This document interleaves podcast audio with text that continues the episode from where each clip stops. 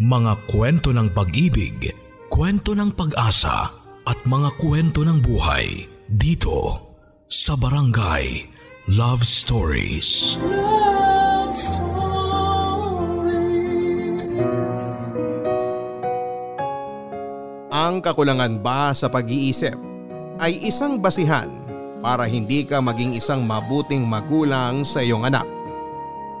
Hindi ba ito kayang punan ng puso na handang magbigay ng pagmamahal na hindi kayang ibigay ng isipan? Nabuhay tayo sa mundong napupuno ng mga taong bawat kibot mo, bawat kapintasan mo ay huhusgahan ka. Mga taong magsasabi sa iyo na hindi mo kayang gawin yan, hindi mo kayang ibigayan, hindi mo pwedeng gawin yan. Mga taong walang ibang ginawa kundi ang limitahan ng kakayahan mo dahil binabase nila ito lahat sa nakikita ng kanilang mga mata kahit na hindi ka pa nila lubos na kakilala. Minsan nakatikim na rin ng panghuhusga ang mahal sa buhay ng ating letter sender na si Ana. Minsan sinira ng panghuhusga at panglilimita ang sana ay masaya nilang pagsasama ng kanyang nakagisnang ina. Handa ka bang makilala siya? Alamin natin yan sa mga kwento ng pag-ibig, buhay at pag-asa sa nangungunang Barangay Love Stories. Dear Papa Dudut, naalala ko pa nung unang araw ng klase namin noon bago ang taon ng pandemya. Nabunot ng aking guro ang aking index card. Ibig sabihin lang noon ay kailangan kong tumayo at magtungo sa harapan ng klase at doon ay magsimulang magpakilala tulad ng madalas na ginagawa ng lahat sa pagbubukas ng klase. Nanginginig akong naglakad papunta sa harapan. Pinagpapawisan ako habang isa-isang iniisip kung ano ang aking unang sasabihin. Paano ko nga ba ipapakilala ang aking sarili na maiintindihan at matatanggap nila? Uhusgahan ba nila ako kung sakaling mautal o magkamali ako? Bahala na. Noong nasa harapan na ako ay nakita ko ang bawat matang nakatingin sa akin at hinihintay ang pagbuka ng aking bibig. Napatingin ako sa aking guro at hindi ko alam kung ano ang kanyang iniisip. Gusto ko nang ibuka ang aking bibig para simulang sabihin ang aking pangalan. Pero bigla akong napahinto, Papa Dudut, dahil samot-saring alaala sa kung sino ako ang biglang pumasok sa aking isipan. Sasabihin ko ba ito sa lahat? Ano ang dapat kong itago sa mga alaalang ito? Ano ang dapat kong ilahad sa kanila? Kinuyong ko ang aking mga kamay para pakalmahin ang aking sarili. Isang napakalaking pagsubok talaga para sa akin ang ipakilala ang sarili ko sa lahat at sabihin kung sino ako. Sino nga ba ako? Sisimulan ko sa aking pangalan. Ako po si Ana at samahan niyo akong balikan ang aking nakaraan para makilala ninyo ang sa aking kasalukuyan. Isa akong ampon. Tama po ang inyong pagkakarinig. Isa akong ampon ng isang taong may kakulangan sa pag-iisip. Siya ang aking naging nanay, si Nanay Wenggay. Bago ako dumating sa buhay niya ay kasama niya ang kanyang kapatid na si Tiyang Tess. At pareho silang nangangalakal para may ipangkain sa araw-araw. Nakatira sa squatters area sa kanila ang pinakamaliit at pinakamarupok na bahay. Pero nagawa nilang pagtiyagaan. Bago ako dumating sa buhay ni Nanay Wenggay ay may naging asawa na ito. Hindi ko napapangalanan pa. Alam nito ang kalagayan ni Nanay Wenggay at inabuso niya yon. Kahit kulang-kulang sa pag-iisip si Nanay Wenggay ay marunong naman itong magmahal. Nagawa nitong pagsilbihan at buhayin ang batugan nitong asawa.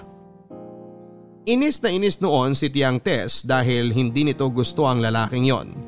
Dahil dagdag palamunin at alam naman niyang hindi nito mahal si Nanay Wenggay. Wala namang magawa si Tiyang Tess noon kundi ang tanggapin na lamang ang lalaki dahil eto ang nagpapasaya noon kay Nanay Wenggay. Hanggang isang araw, nabuntis nung lalaki si Nanay Wenggay. Ang sabi ni Tiyang Tess, tuwang-tuwa daw si Nanay Wenggay dahil gusto nitong maging isang ina. Pero natatakot noon si Tiyang Tess dahil hindi niya alam kung kakayanin ba ni Nanay Wenggay ang maging isang ina dahil sa kanyang kalagayan. Pero sabi niya, andyan naman siya para tulungan si Nanay Wenggay sa pagiging ina nito. Sa pagbubuntis ni Nanay Wenggay, akala niya ay totoong magiging masaya na siya. Pero isang araw ay nag-uwi ng babae ang kanyang asawa. At doon ay may nangyari sa kanila noong babae sa harapan mismo ni Nanay Wenggay. Gustong umalis noon ni Nanay Wenggay pero sabi ng lalaki ay huwag daw. Manood daw siya hanggang matapos silang magniig ng babae niya. Iyak nang iyak si Nanay Wenggay noon hanggang sa dumating mula sa pangangalakal si Tiyang Tess at nakita niya ang ginagawang pambababoy ng lalaki. Galit na galit itong pinagsasampalang lalaki. Pinigilan ni Nanay Wenggay si Tiyang Tess sa kanyang ginagawa. Pero ayaw magpapigil ni Tiyang Tess. Lahat ng galit nito sa lalaki ay binuhos niya sa pagsampal at pagsipa. Nang hindi na nakapagtimpi pa ang lalaki ay sinuntok nito si Tiyang Tess. At sa init ng ulo nito ay nasuntok din niya si Nanay Wenggay sa tiyan. Ito ang naging dahilan para makunan si Nanay Wenggay. Mula noon ay hindi na nagpakita pa ang lalaki. At ang huling balita nila ay nagsama na sila noong babaeng inuwi nito sa bahay ni Nanay Wenggay. Na-depress ng todo si Nanay Wenggay sa pagkawala ng lalaki at lalong-lalo na ng kanyang sanang magiging anak. Ilang linggo itong halos hindi kumakain. Alalang-alala si Tiyang Tess sa kanya dahil sobra na ang pamumutla at kapayatan nito. Sinubukan niyang kausapin ito para pagaanin ang loob niya.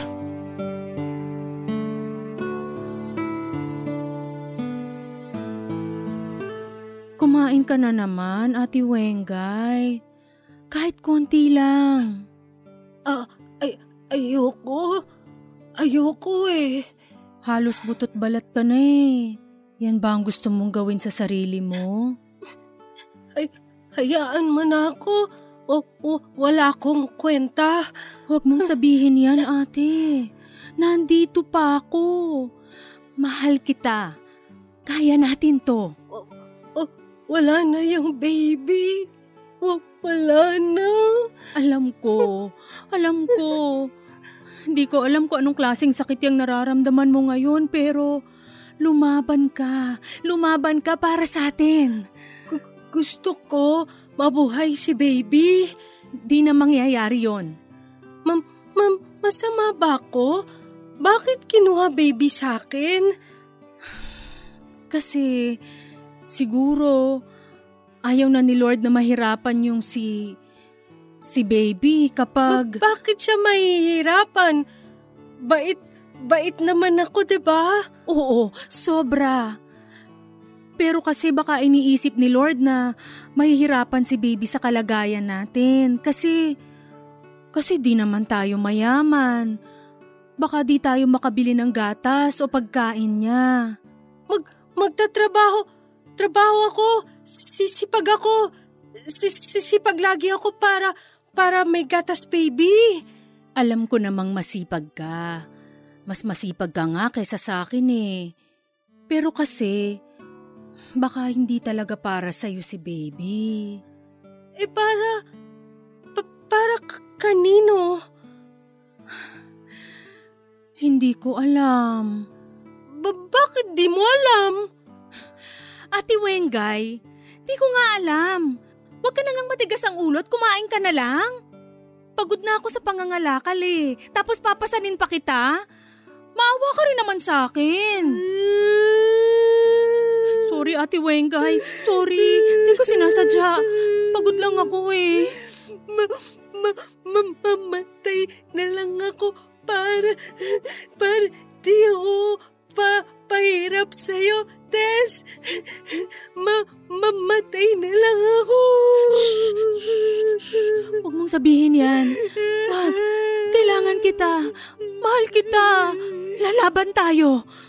Sasaman na ako kay baby. Sasama ako kay baby. Tahan na. Sorry na. Dito ka lang. Kakayanin mo to. Kakayanin natin to.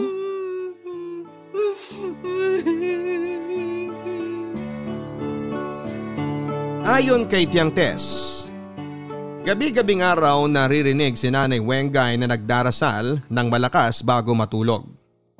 Laging nananalangin na sana ay bigyan pa siya ng isang baby na mamahalin at aalagaan niya. Nakaramdam ng lungkot si Tiyang Tess tuwing naririnig niya ang mga dasal ni Nanay Wenggay.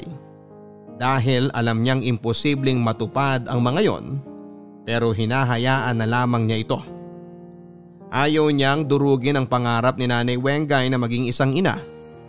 At kung eto ang magiging dahilan para araw-araw piliin ni Nanay Wenggay ang mabuhay, ay hahayaan niya ito. Hindi alam ni Tiyang Tess na ang bawat gabi-gabing dasal ni Nanay ay magkakaroon ng katuparan. Dito na ako papasok sa buhay nila. Isang gabi, alalang-alala si Tiyang Tess kung saan ba nagpunta si Nanay Wenggay. Alas 11 na ng gabi noon at wala nang dahilan para manatili si Nanay Wenggay sa lansangan. Tapos na ang oras ng pangangalakal nila. Pero wala pa rin si Nanay Wenggay. Lumabas na noon si Tiyang Tess para ipagtanong-tanong si Nanay sa mga kapitbahay.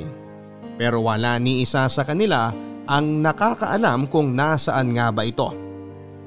Walang nagawa si Tiyang Tess kundi ang maghintay kay Nanay Wenggay.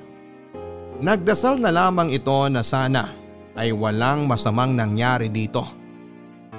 Alauna na ng madaling araw ay narinig na niya ang nagmamadaling pagkatok ni Nanay Wenggay sa pinto ng kanilang bahay.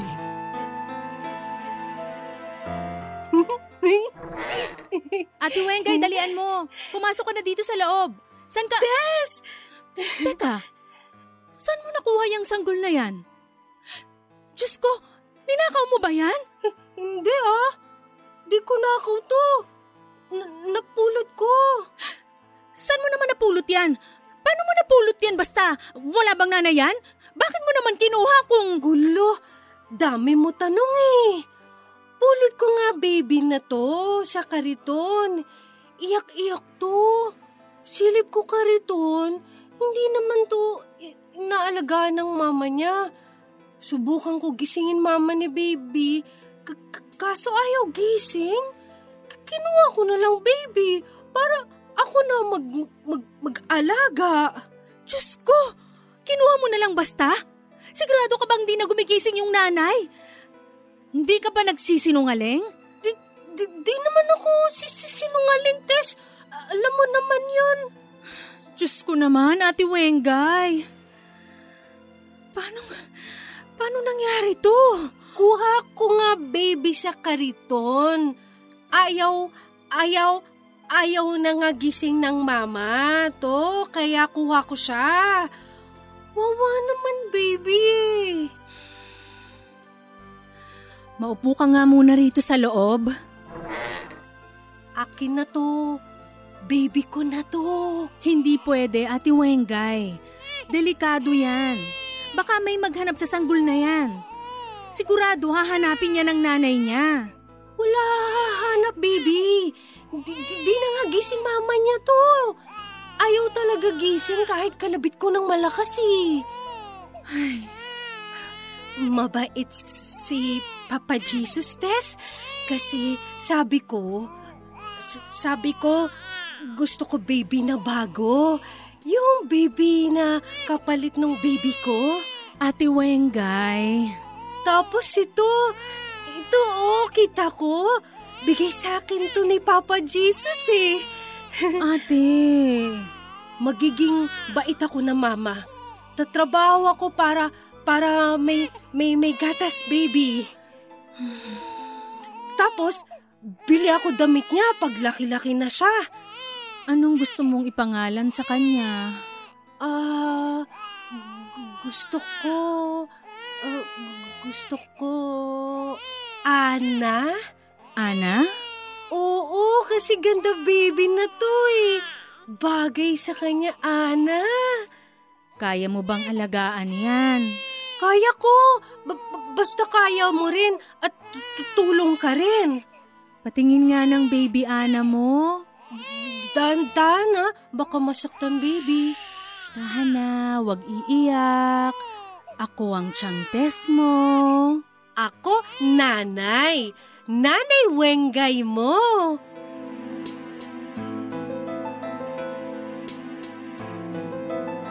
At dito na nga ako pumasok sa buhay ni Nanay Wenggay at Tiya Tess. Itinuring nila akong para nilang anak. Nung una ay sinubukang hanapin ni Tiyang Tess ang aking mga magulang. Hinanap din niya ang sinabi ni Nanay Wenggay na kaniton kung saan niya ako nakuha.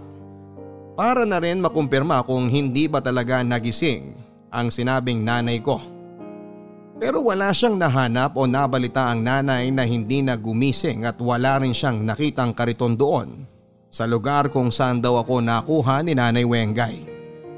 Bigo si Tiyang Tess. Kaya naman siguro naisip niya na baka nga inadya ng pagkakataon na makita ako ni Nanay Wenggay para maging parte na ng pamilya nila. Nagtulungan sila para mapalaki ako. Wala silang kaalam-alam sa pagpapalaki ng sanggol pero sinubukan nila ang lahat ng makakaya nila, lalo na si Nanay Wenggay na nakatutok sa akin buong magdamag. Sinasama ako nito sa kanyang pangangalakal at hindi niya ako hinahayaang mawala sa paningin niya. Masyado na itong natroma sa pagkawala ng kanyang anak. At ayaw na nitong maulit yon. Kahit kulang-kulang sa pag-iisip ang Nanay Wenggay ko. Naramdaman ko naman na buo ang pagmamahal nito habang lumalaki ako. Sinubukan akong palakihin at buhayin ni Nanay Wenggay sa paraang alam niya. Ginagabayan lang siya ni Tiyang Tess sa kung ano ang dapat gawin pero mas madalas na mas nasusunod si Nanay Wenggay dahil gusto niya na siya talaga ang maging nanay sa akin. Ang sabi ni Tiyang Tess noon ay laging napupuyat si Nanay Wenggay dahil sa akin. Para ipagtimpla ko ng gatas at madalas sumasama ang aking tiyan dahil hindi matansya ni Nanay Wenggay ang gatas na ilalagay sa aking feeding bottle. Pero nang tumagal ay natutunan naman niya. Maagang gumigising si Nanay Wenggay para kumustahin at kargahin ako at tuwang-tuwa siya sa akin kahit madalas ay wala itong tulog. Ganado rin daw itong lumabas para mangalakal para may maiuwing pambili na mga kailangan ko. Natutuwa si Tiyang Tess na nakikita si nanay ng ganito. Alam ni Tiyang Tess na gusto talagang maging mabuting ina ni Nanay Wenggay sa akin kaya nagtiwala ito na mapapalaki niya ako ng maayos. Sa pangangalakal ng basura ni Nanay Wenggay, madalas itong makapulot ng mga sirang laruan na pinagsawaan at itinapon na. Tuwang-tuwa si nanay noon kapag nakakahagilap ng mga ganito. Madalas sirang trak-trakan o kaya ay manika na kinalbo at sinulatan ng marker ang mukha. Inuuwi niya ang mga yon at hinuhugasan ng maigi bago ibalot sa dyaryo para iabot sa akin at kunwari ay magmukhang regalo galing sa kanya. Noong musmus pa lamang ako ay tuwang-tuwa na ako sa ganito. Hindi ko alam na napulot lamang pala ni Nanay Wenggay ang mga yon. Hindi lamang mga laruan ang madalas na mapulot ni nanay kundi pati na rin mga pagkain. Yung mga tira-tirang pagkain na nakikita niya kung saan-saan ay inuuwi rin niya para ipakain sa akin. Yung mga nakagatang burger, mga hindi naubos na fried chicken at soft drinks. Basta kahit na anong pagkain na sa tingin niya ay magugustuhan ko ay inuuwi niya. Na naging dahilan para mapahamak ako. Kain mo ito, Ana. Ano po yan, Nay? Pagkain to, Ana. Masarap to. Ana, nakita ko sa dyan sa iba na kain nila to eh. Nay, bakit po parang mabaho? Hindi. Ganyan amoy talaga niyan, anak. Baka po sumakit na naman ng tiyan ko dito, Nay, ah. Hindi, Ana, hindi. Hinugasan naman ni Nanay yan eh, bago ko ibigay sa'yo. Malinis yan, Ana. Malinis.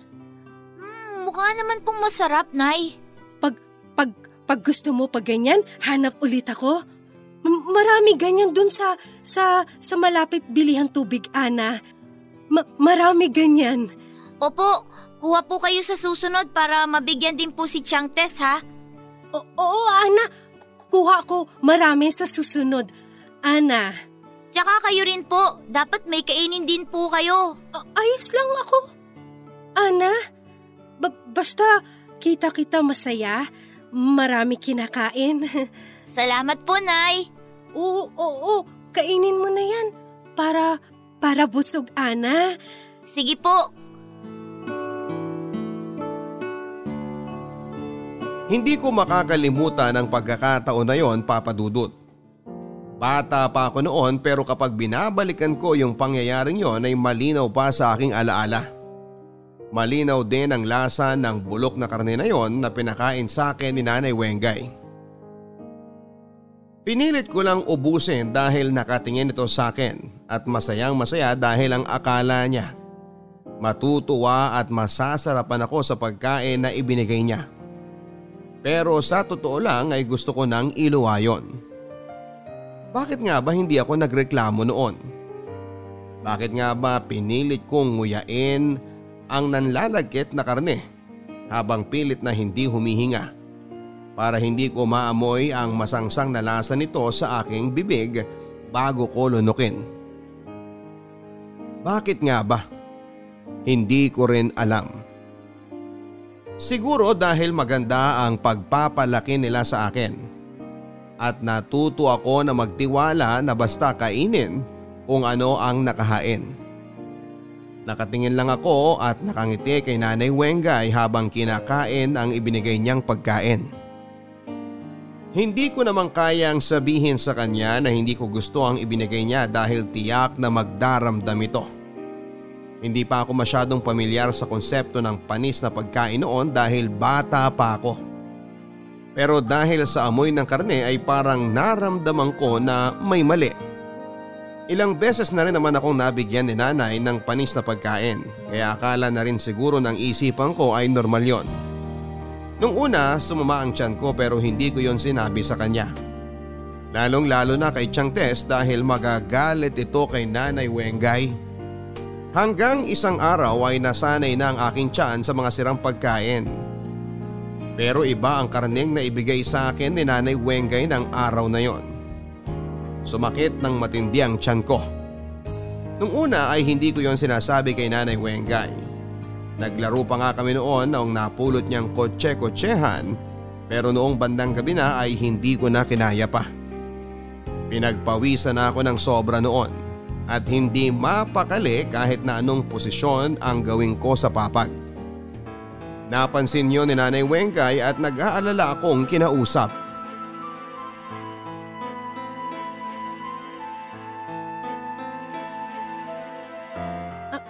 Anak? Ana? Ayos ka lang, Ana? Opo, Nay. Opo. Bakit ka pawis, Ana? Mainit ba? Hindi. Hindi po. Gusto mo paypay ka ni Nanay, Ana? Hindi na po, Nay. Matulog na po kayo. Di ako makatulog kung ganyan, Ana eh. Hindi lang po kasi ako... makatulog na eh. Gusto mo? Kanta ka ni Nanay ng maganda kanta, Ana? Wag na po, Nanay. Gabi na po eh. Maaga pa po kayo bukas ni Tiyang Tess. Tubig? Gusto mo tubig? Kukuha kita sa labas, Ana. Wag na nga po, Nay. Ano ba kayo? Usap pa kayo ng usap na mag-ina dyan, eh 10 oras na ng gabi, oh. Si Ana kasi, Tess, pinagpapawisan? Paypayan mo. Alam mo namang mahina ang ventilador para sa ating... Ana? Ana? Ano nangyari? Ana? Anak?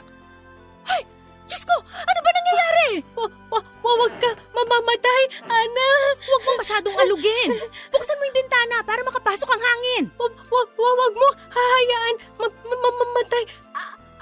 Anak ko, Tess! Bakit ko naman gagawin yun? Diyos ko! Bakit nalalamig ang katawan ng batang to? Ana! Anak! Gising! Ana!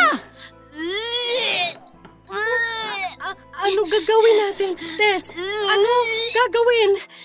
Pumunta na tayo ng ospital! Iba na ang pawis at pamumutla niya! Dali!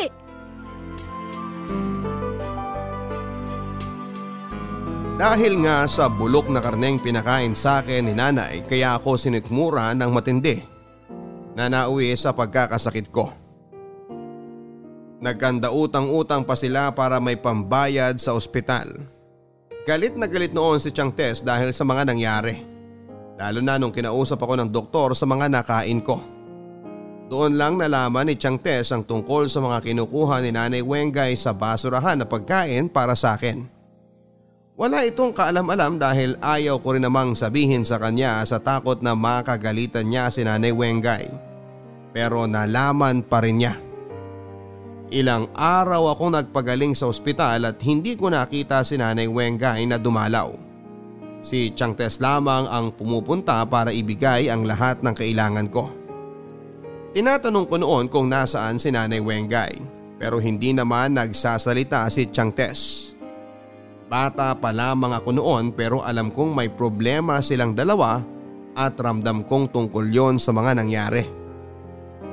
Sobrang nami-miss ko noon si Nanay Wenggay habang nagpapagaling ako.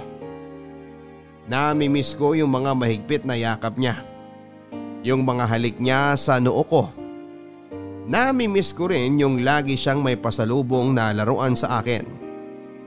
Kahit nga madalas ay talagang sira na ang mga ito nang mapulot niya. Kung meron bang naituro sa akin si Nanay Wenggay, yon ay ang makontento at maging masaya sa kung ano ang meron ako. Ramdam ko na sa bawat napupulot nito, pagkain man o laruan, o ipit ng buhok, alam kong mahal niya ako. Ramdam ko sa lahat ng ginagawa niya na nanay ko siya. Nanay na talagang ibibigay ang lahat para sa ikakasaya ng anak niya sa paraang alam niyang tama. Nang makalabas na ako ng ospital ay sobrang excited akong makita si Nanay Wenggay, pero pagka-uwi ko ay wala siya. Sabi ni Tiyang Tess ay nangangalakal daw. Hintayin ko na lang daw at darating din ito. Ramdam ko pa rin ang pagiging malamig ni Tiyang Tess kapag si Nanay Wenggay ang napag-uusapan namin. Nang sumapit ang gabi ay dumating si Nanay Wenggay.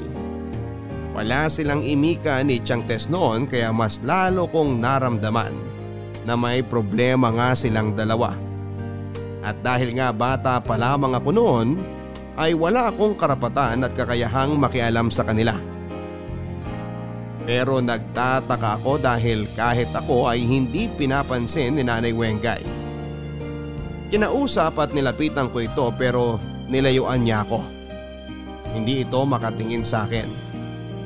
Ramdam ko tuloy na parang nakokonsensya ito sa sinapit ko. Noong oras na para matulog ay katabi ko si Tiyang Tess imbes na si Nanay Wenggay. Hindi tuloy ako makatulog dahil mas nasanay ako na kayakap at kausap si Nanay Wenggay bago pa kami pumikit. Nakikiramdam ako noon sa paligid. Alam kong gising pa si Nanay Wenggay dahil panay ang galaw nito sa tabi ni Tiyang Tess. Bumangon ako para dahan-dahang lumipat papunta sa kanya.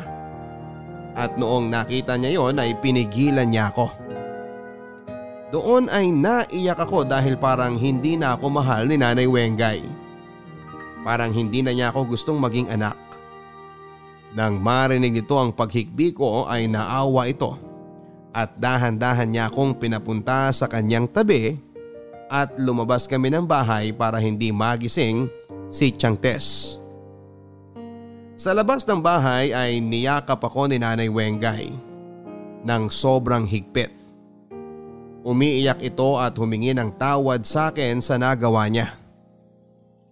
Ang sabi niya ay hindi na raw mauulit at hindi na siya pupulot ng pagkain sa basurahan. Magtatrabaho na lamang daw ito ng maigi para mabili niya yung mga binibiling pagkain ng mga nanay para sa mga anak nila. Nainggit lang daw kasi siya sa mga nakikita niyang mga nanay na nakakabili ng masasarap na pagkain para sa mga anak nila kapag nagugutom, at gusto niyang gawin yon sa akin. Pero kulang siya sa pera kaya naisip niyang tumambay sa mga basurahan ng fast food at restaurant para abangan ang mga tinatapon ng mga customer. Pero sabi niya hindi na raw niya uulitin yon dahil baka mawala pa ako sa buhay niya at hindi niya kakayanin yon. Nang mga panahon na yon, Papa Dudut, ay hindi pa ako aware sa kakulangan ng pag-iisip ni Nanay. Basta ang alam ko lang ay nanay ko siya at anak niya ako. Yun lang ang alam ko.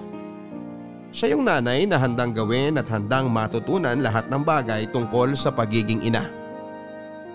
Nang balikan ko ang mga alaalang ito, bigla ko naisip na ang pagiging ina ay wala pala talaga sa pagiging matalino o kung anuman, kundi nasa puso. Pinalaki ako ni Nanay Wenggay sa paraang ginamit niya ang puso niya kesa sa utak niya. At dahil doon, alam kong tama ang ginagawa niya. At habang nasa harapan ako ng klase at inihahanda ang sarili ko sa pagpapatuloy ng pagpapakilala ng sarili ko ay bigla akong nautal nang mabalikan ko ang ilang pang naging alaala namin ni Nanay habang lumalaki ako. Napansin niyo ng guro ko at tinanong niya kung ayos lang ba ako. Tumango ako at sinabing opo. Muli itong nagtanong kung kaya ko raw bang ipagpatuloy. Muli akong tumango at sinabing opo. Muli kong pinabalik ang aking isipan sa nakaraan para balikan ang panahong lumalaki ako kasama ni Nanay Wenggay. Habang lumalaki ako noon ay nagkakamalay ako at mas nauunawaan ko ang totoong kalagayan ni Nanay Wenggay. Unti-unti rin ay sinasabi na sa akin ni Tiyang Tess ang tungkol kay Nanay.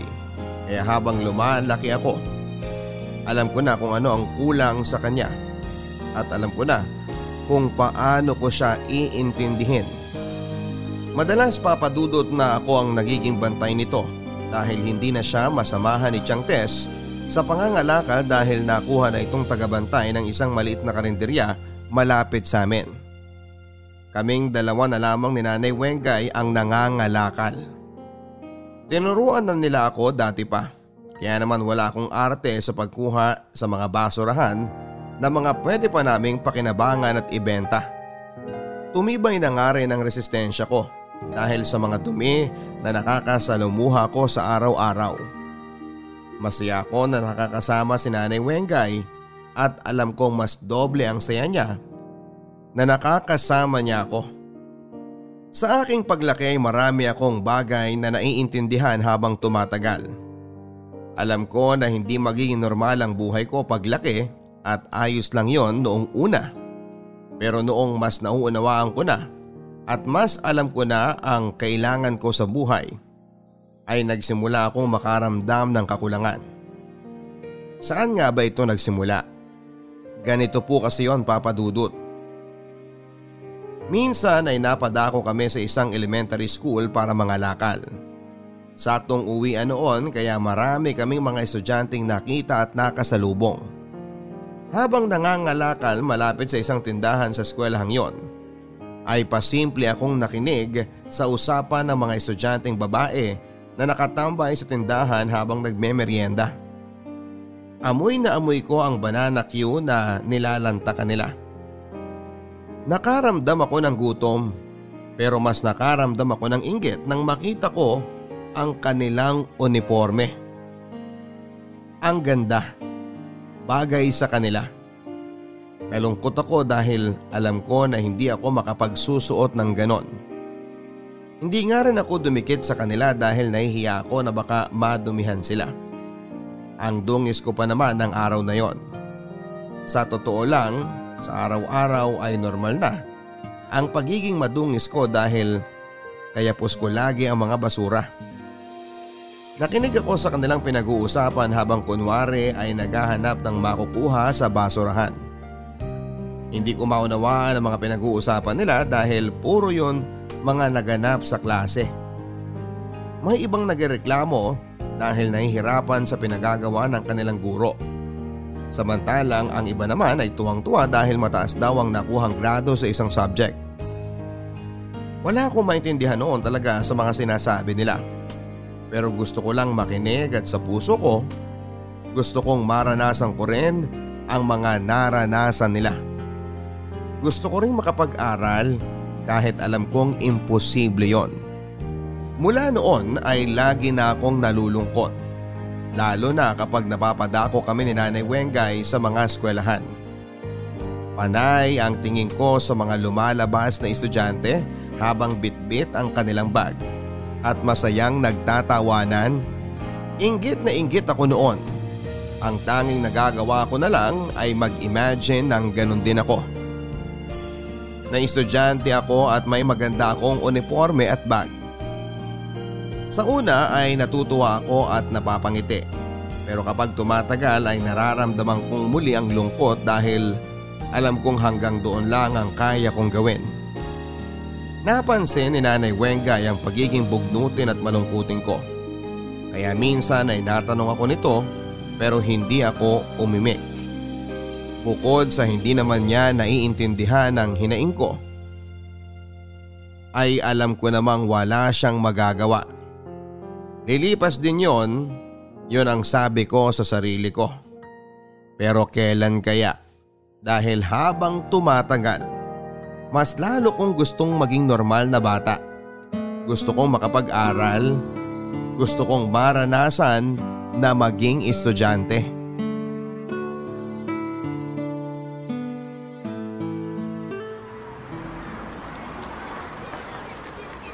Ana? May gusto ka ba, Ana? Wala po. Kanina ka pa malungkot, Ana eh. Okay lang po ako. Baka may sakit ka. Hawak ko nga noo mo. Baka init siya. Ana eh. Hindi po. Okay lang po ako.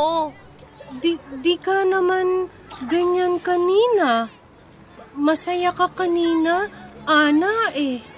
May naalala lang po ako. Ano yun? Huwag na po. Hindi niyo rin naman maiintindihan na eh. Tara na po, baka abutin pa tayo ng dilim dito. Hindi, Ana. Gusto ko sabihin mo problema mo. Ay, bakit?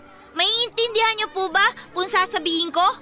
Susubukan ng nanay, Ana. Susubukan. Ay, ang labo. Tara na nga po. Sabihin, Ana, kung ano problema kay nanay. Para gawa ko paraan. Huwag na nga po. Sige na, Ana. Sige na. Wala nga po. Ana, di ka naman... Gusto kong maging normal na bata. Gusto kong matutong magsulat. Gusto kong matutong magbasa. Gusto kong magsuot ng pulang palda na uniforme sa school. Gusto ko din magkaroon ng mga kaklase na makakasabay ko pag-uwi. Hindi gaya ng ginagawa ko na imbis na lapis ang hawak ko eh. Basura! Basura! Gusto mo yung parang sa school? Tara na nga po! Kalimutan niyo na lang po yung sinabi ko. Bakit ba nagsayang pa ako ng laway? Alam kong naiinis kayo sa mga nangyaring ito at humihingi ako ng tawad. Bata pa ako noon at mas inuuna ko ang emosyon ko. Tao lamang naman ako. Nakakaramdam din ng lungkot at kakulangan. Alam kong napakasama ng ginawa kong yon kay Nanay Wenggay at nakonsensya naman ako pagkatapos. Nang mga sumunod na araw ay hindi muna ako sumama kay Nanay Wenggay sa pangangalakal. Ang sabi ko noon ay doon muna ako sa bahay para magbantay at maglinis. Hindi naman ito nagpumilit pa. Alam kong nalulungkot siya dahil nasanay ito na kasama ako pero talagang ayoko munang samahan siya. Ayokong lalong maramdaman na hindi na magiging normal ang buhay ko. Isang gabi ay ginulat ako nito sa pag-uwi niya. May mga dala-dala ito at ginising pa niya ako para ipakita ang mga yon sa akin.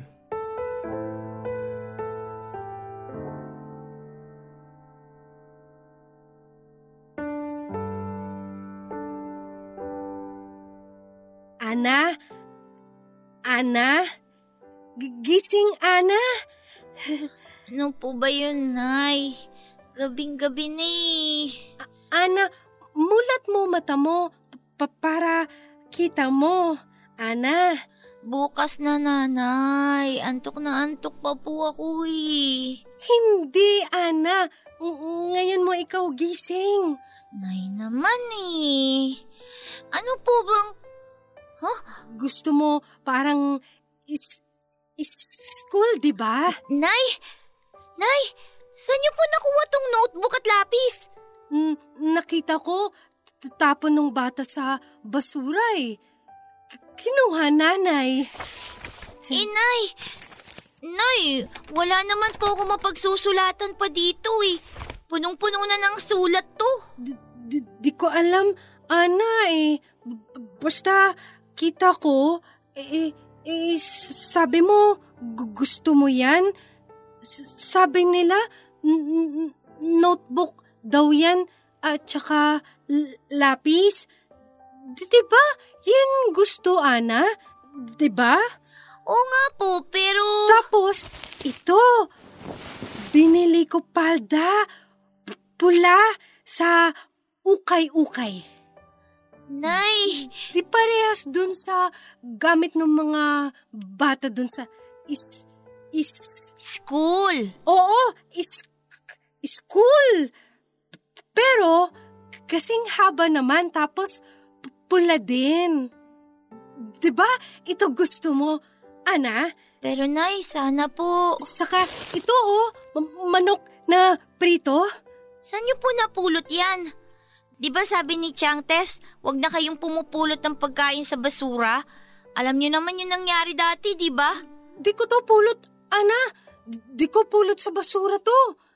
Binili ko to sa labas nung school. Ganito kasi kain nung mga batang nakapula palda eh. Baka gusto mo rin. Pero lamig na kasi, Ana eh. Tsaka... liit lang. Sana ayos lang sa'yo to. Ito lang kasi kulang pera, Nanay eh. Hindi nga panis. Ayos lang po, Nay. Kayo naman po, hindi niyo naman po kailangang bilhin tong manok at saka kunin po tong lapis at saka notebook eh. Gusto ko eh. Gusto ko masaya ka. Kasi... lungkot ka lagi.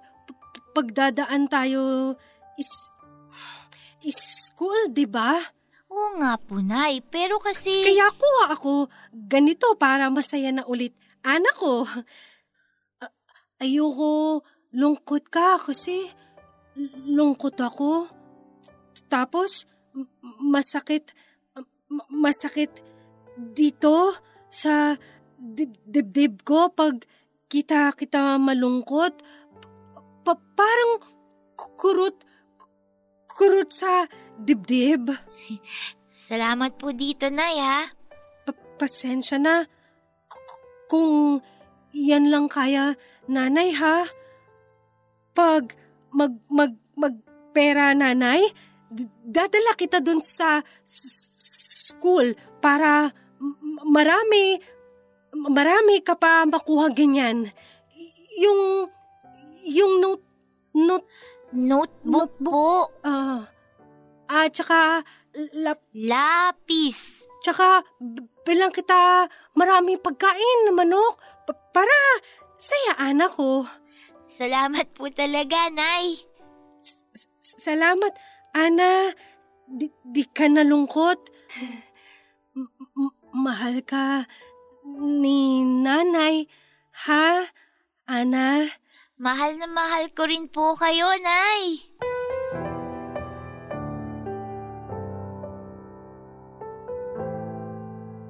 Para akong kinurot sa dibdib nang balikan ko ang pagkakataon na yon.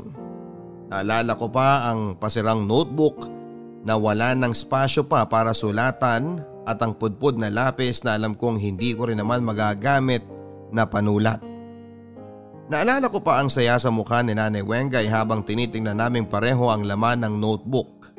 Kahit pareho naming hindi maunawaan at mabasa ang mga nakasulat doon. Basta masaya kami ng gabing yon habang naghahati sa pritong manok na binili nito sa akin. Ang paldang pula na nabili nito na malayong malayo talaga sa itsura nung uniforme sa eskwelahan na nakita ko dati. Yon ang pinasuot nito sa akin. Hindi yon kasya dahil sobrang laki nito para sa akin. Pero ngumiti ako at pinaramdam sa kanya na ito ang pinakamagandang palda na naisuot ko sa buhay ko. At nakita ko, Papa Dudut, ang kakaibang saya sa kanyang mata. Dahil nakita niya na masaya ako. Unti-unti ay tinanggap ko na ang katotohanan na ganito na nga ang magiging buhay ko, Papa Dudut. Hindi na ako magreklamo pa dahil masaya naman ako sa piling ni Nanay Wenggay at Tiyang Tess. Hindi lahat ay nakakakuha ng ganitong klase ng pagmamahal, lalo na yung galing kay Nanay Wenggay. Lagi niyang inuuna ang pangangailangan ko kesa sa sarili niya. Hindi na ako maghahanap pa ng iba. Muli na namang bumalik ang saya ko habang kasama si Nanay Wenggay. Nagtuloy-tuloy kami sa pangangalakal at madalas nga ay tumatabay kami sa mga eskwelahan at nakatingin sa mga bintana ng mga classroom. Nakikitingin kami sa mga ginagawa nila at sa mga sinusulat sa pisara. Nakikisayaw at nakikikanta rin kami. Hinahayaan naman kami ng mga guro. Hindi naman nila pinagdamot yon at nagpapasalamat ako doon. Hindi namin yon sinasabi kay Tiyang Tess dahil baka masamain ito at isipin na masyado akong pinapaasa ni Nanay Wenggay sa mga bagay na hindi ko makuha. Ayokong awayin pa niya si Nanay Wenggay dahil sa kakarampot na kaligayahan ko. Sa paglipas pa ng ilang buwan, napapansin kong madalas na akong hindi isinasama ni Nanay Wenggay sa pangangalakal at madalas na napapansin ko na naglilihim ito sa akin sa kung saan siya nagpupunta. Madalas ay ginagabi pa ito ng husto. Nakakaligtaan na nga rin siya ni Tiyang Tess kasi nag-aalala ito dahil pareho naming hindi alam kung saan siya nagpupunta. Napakadelikado pa naman ang mundo para sa mga katulad ni Nanay Wenggay. Pinagsabihan na siya na huwag magpagabi sa daanan. Pero umuulit pa rin ito at minsan ay nagalit pa siya. Dahil masyado raw siyang pinakikialaman ni Tiyang Tess, gayong alam naman niya ang ginagawa niya. Sana nga ay alam niya ang ginagawa niya kasi kami ay hindi namin alam kung ano ang nasa utak niya. Hindi namin alam ang ginagawa niya at natatakot kami dahil baka mapahamak siya. Hinahayaan namin siya sa ginagawa niya at sa mga pinupuntahan niya. Dahil minsan ay nagwala ito sa galit. Dahil sa mga pagtatanong namin. Basta pinapaalalahanan lang namin siya na mag-ingat sa mga pupuntahan niya. Minsan sa pag-uwi niya isang gabi ay naabutan ko ito.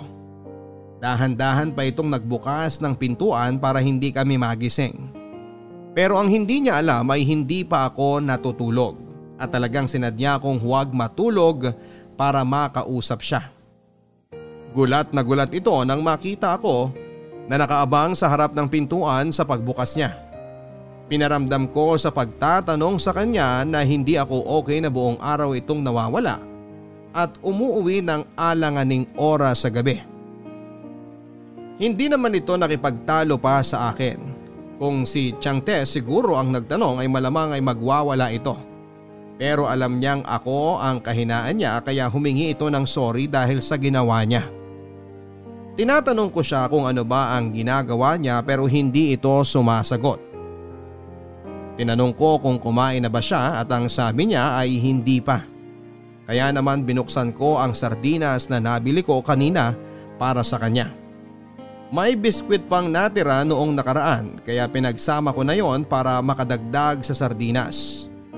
Gutom na gutom itong nilantakan ng sardinas at biskwit. Halos mabulunan ito sa kinakain niya kaya naman ikinuha ko kaagad siya ng tubig. Nang matapos siyang kumain ay sinabi nitong isasama niya ako bukas sa pangangalakal. Natuwa naman ako at matagal ko nang hindi nakakasama si Nanay Wenggay sa pangangalakal. Sabay kaming nahiga noon at mahigpit ang naging yakap niya sa akin ng gabing yon. Walang gabi na hindi niya ako niyakap kapag matutulog kami. Pero ng gabing yon ay iba yung klase ng higpit ng ginawa niyang pagyakap. Na para bang may kinakatakutan nito at sa akin siya kumukuha ng lakas. Kinabukasan ay maaga kaming gumising. Nagbilin lang si Tiyang Tess sa aming mga gagawin at saka umalis na rin ito. Makalipas ang isang oras ay kami naman ang umalis ni Nanay Wenggay. Naaalala ko pa bago kami umalis ay sinuklay nito ng paulit-ulit ang buhok ko at saka tinalian ng pulang panali. Kumuha din ito ng pulbos at pinahid sa mukha at leeg ko.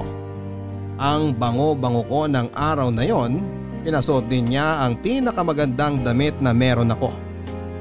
Pinulbuhan ko rin siya sa mukha at natatawa kaming pareho dahil hindi pantay ang ginawa kong pagpahid ng pulbo sa kanyang pisngi. Nang lumabas kami ng bahay ay hinawakan nito ng mahigpit ang kamay at saka nagsimula ng maglakad. Alam ko Papa Dudut na papunta kami sa tambakan ng basura sa ikalawang kanto mula sa aming bahay. Pero nag-iba ang direksyon ni Nanay Wenggay. Nagtaka ako at nagtanong sa kanya. Ngayon lang namin ginawa ang lumihis ng direksyon para mangalakal.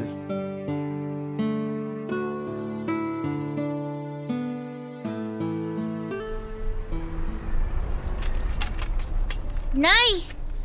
Saan po ba tayo pupunta? Magkakalakal tayo, Ana.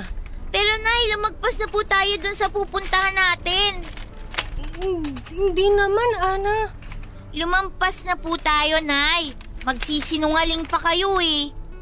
Di ako sinungaling, Ana. Saan nga po ba tayo pupunta?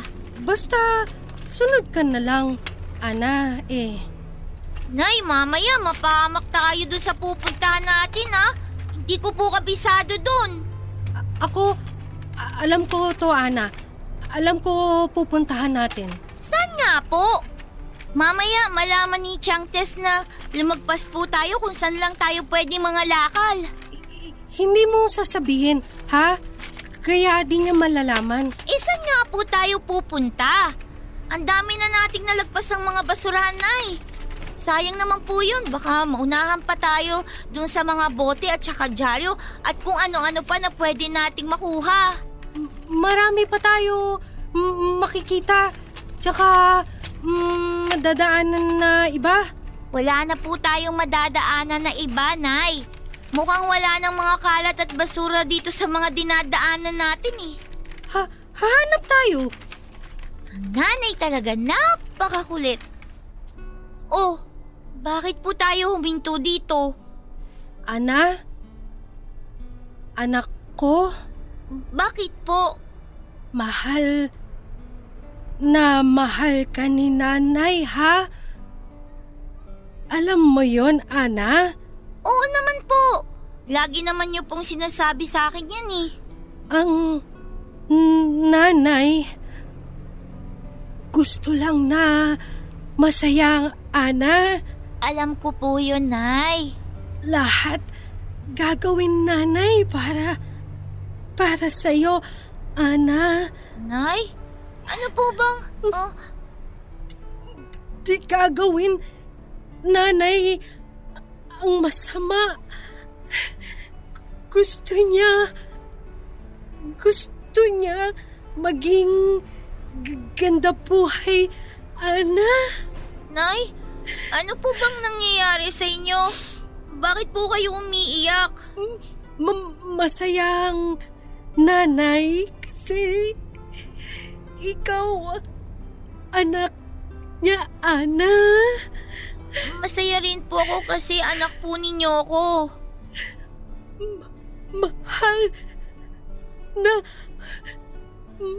Mahal kita, Ana. Anak ko. Mahal na mahal din po kita, Nay. Sunod lang ikaw sa akin ngayon, ha? Di ka magtatanong, Ana, ha? Sunod lang kay Nanay.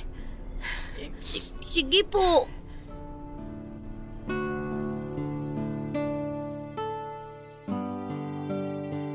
Hindi na kami muling nagsalita at nag-usap na dalawa habang naglalakad, Papa Dudut. Pahinto-hinto kami kapag nakakaramdam kami ng pagod. May baon kaming 2 bote ng tubig noon at nilagang itlog ng pugo. Kalagitnaan pa naman ng tanghali noon at sobrang init. Nakakapagod ang paglalakad lalo na't ramdam namin ang init sa aming mga braso. Pero porsigido si Nanay Wenggay na dalhin ako kung saan man niya planong dalhin ako. Wala akong kaalam-alam. Sinunod ko ang sinabi niyang huwag na akong magtanong pa at magtiwala na lang. Hindi ako nag-isip ng masama noon sa balak niya. Ang iniisip ko lang noon ay baka may nakita itong magandang pasyalan o kaya naman ay bagong eskwelahan para makakita ako ng mga bagong uniforme ng mga estudyante. Yun lamang ang nasa isipan ko at maling akala ko noon. Sa loob ng halos 3 oras naming paglalakad ay nakarating na kami sa plano ni Nanay na pagdalhan sa akin.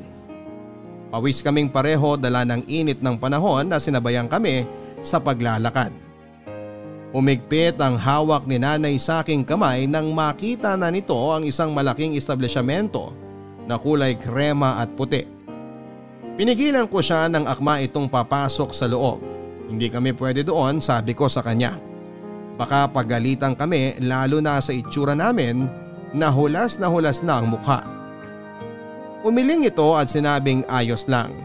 Hinihintay na raw kami sa loob. Hindi ko siya maintindihan.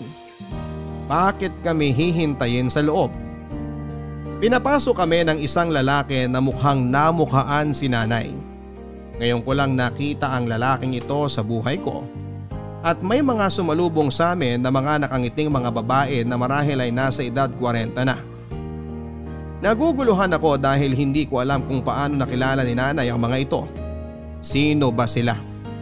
Bakit nakangiti sila habang hinihintay ang paglapit namin sa kanila?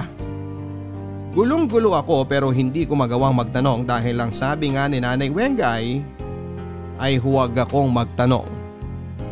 Nang makalapit na kami sa mga babae ay pinaupo muna nila ako malapit sa kanila at para silang nagpupulong.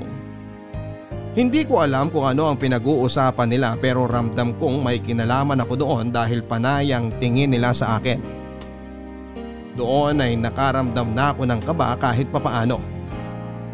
Ito ba ang madalas na puntahan ni Nanay sa tuwing nawawala ito sa maghapon? Ito ba ang dahilan kung bakit ito ginagabi? Para sagutin ang aking katanungan ay lumapit sa akin ang babaeng sa tansya ko ay pinakamatanda pero ang pinakamabait sa kanila. Inayos nito ang nagulong buhok ko dahil sa pagkalat ng pawis sa akin. At saka sinabing mula ng araw na yon ay doon ako titira. Nagulat ako sa mga sinabi niya. Parang ayokong intindihin ang sinasabi niya. Tumakbo ako papalapit kay Nanay at niyakap ko siya ng dahil sa takot.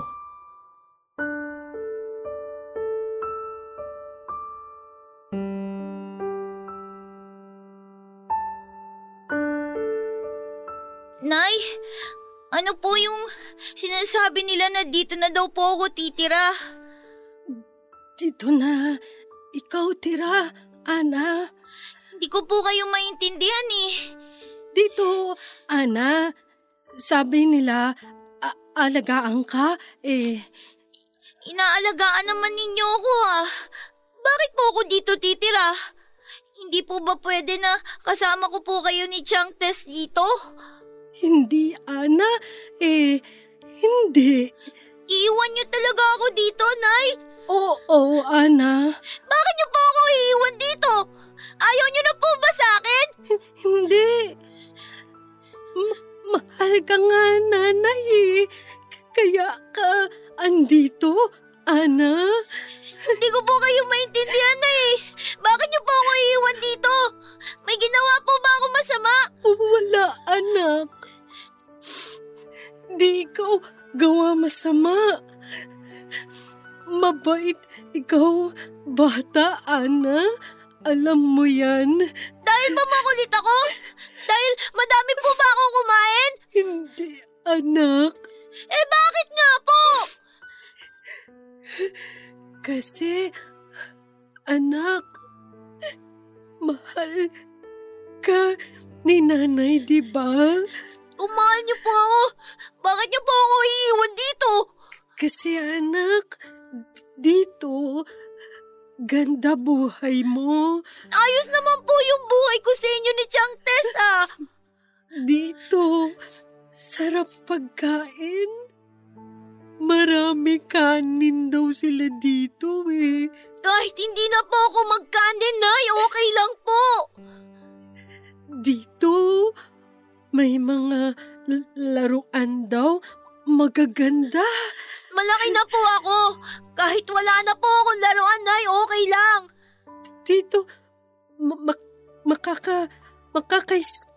makaka-school ka. Kahit na po, hindi na ako mag-aral, Nay. Okay lang din po. Hindi ayos yun kay Nanay, Ana. Kasi gusto, Nanay, masaya ka. Maging maganda yung buhay mo. Maganda naman po yung buhay ko sa inyo, Nay. Hindi, anak eh. Hindi maganda. Kasi mahirap lang ang nanay. Babasura lang ang hawak lagi. Hindi ka makakapag-school kapag basura hawak nanay. Hindi po. Okay lang ako, Nay. Huwag niyo po akong bigay sa kanila. Anak, basta mahal ka ni Nanay. Masakit ang dibdib nanay ngayon. Kasi iwan kita dito, pero alam, Nanay, ito maganda sa'yo, Ana. Kasi, Ana, mahal ka, Nanay.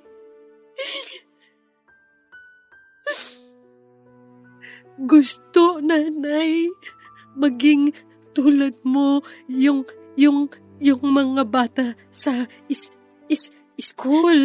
Hindi ko po kailangan yan, Nay! Dito, suot ka nung palda na gusto mo, ha? Tapos, bibigyan ka nila bag. Tapos, mahaba yung lapis. Pwede ka sulat na. Nay! Huwag niyo ba ako iwan dito, Nay! Kailangan, Nanay, iwan ka para ganda buhay mo, Ana. Mahal ka, Nanay. Tandaan mo lagi. Nanay, ako dahil sa'yo, Ana. Mahal ka, Nanay. Wenggay. Ipapasok po namin siya sa loob, ha? Halika na, Ana. Huwag niyo po ako iiwan dito, Nay! Nay! Nay! Huwag niyo ako iiwan! Nay!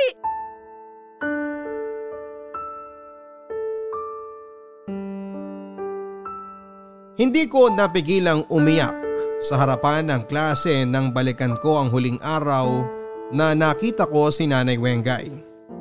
Tahimik ang lahat at hindi alam kung ano ang dapat gawin nang magsimula na akong umiyak. Kahit ang teacher ko noon ay hindi makaimik, pero ramdam ko ang simpatya niya sa kanyang mga mata. Kung alam lang nila ang lahat, mauunawaan nila kung bakit bumuhos ang aking mga luha. 10 taong gulang ako nang iwan ako ni Nanay Wenggay sa isang bahay ampunan. Ito pala ang paulit-ulit na binabalikan at pinupuntahan ni Nanay noong mga panahong nagtataka kami ni Tiyang Tess kung saan siya nagpupunta. Ilang bahay ampunan na rin ang pinuntahan niya, pero ito lang ang tumanggap at kumausap sa kanya. Hindi siya binigyan ng panahon ng iba niyang mga nilapitan dahil nga sa kanyang kalagayan. Nagmakaawa ito na tanggapin ako para mabigyan ako ng magandang buhay. Nahabag sa kanya ang mga tagapangasiwa ng bahay ampunan na yon at naantig sa kanyang kwento tungkol sa akin. Alam nilang gusto lang nitong ibigay ang makakabuti sa akin. Inayos nila ang lahat para sa pag-transfer sa akin doon. Naalala ko pa na ilang gabi akong sumubok na tumakas para puntahan si Nanay Wenggay pero hindi ko nagawa. Ilang beses akong nahuhuli ng mga nangangasiwa doon. Gusto kong maging masama sa kanila para sila na ang kusang magpalaya sa akin.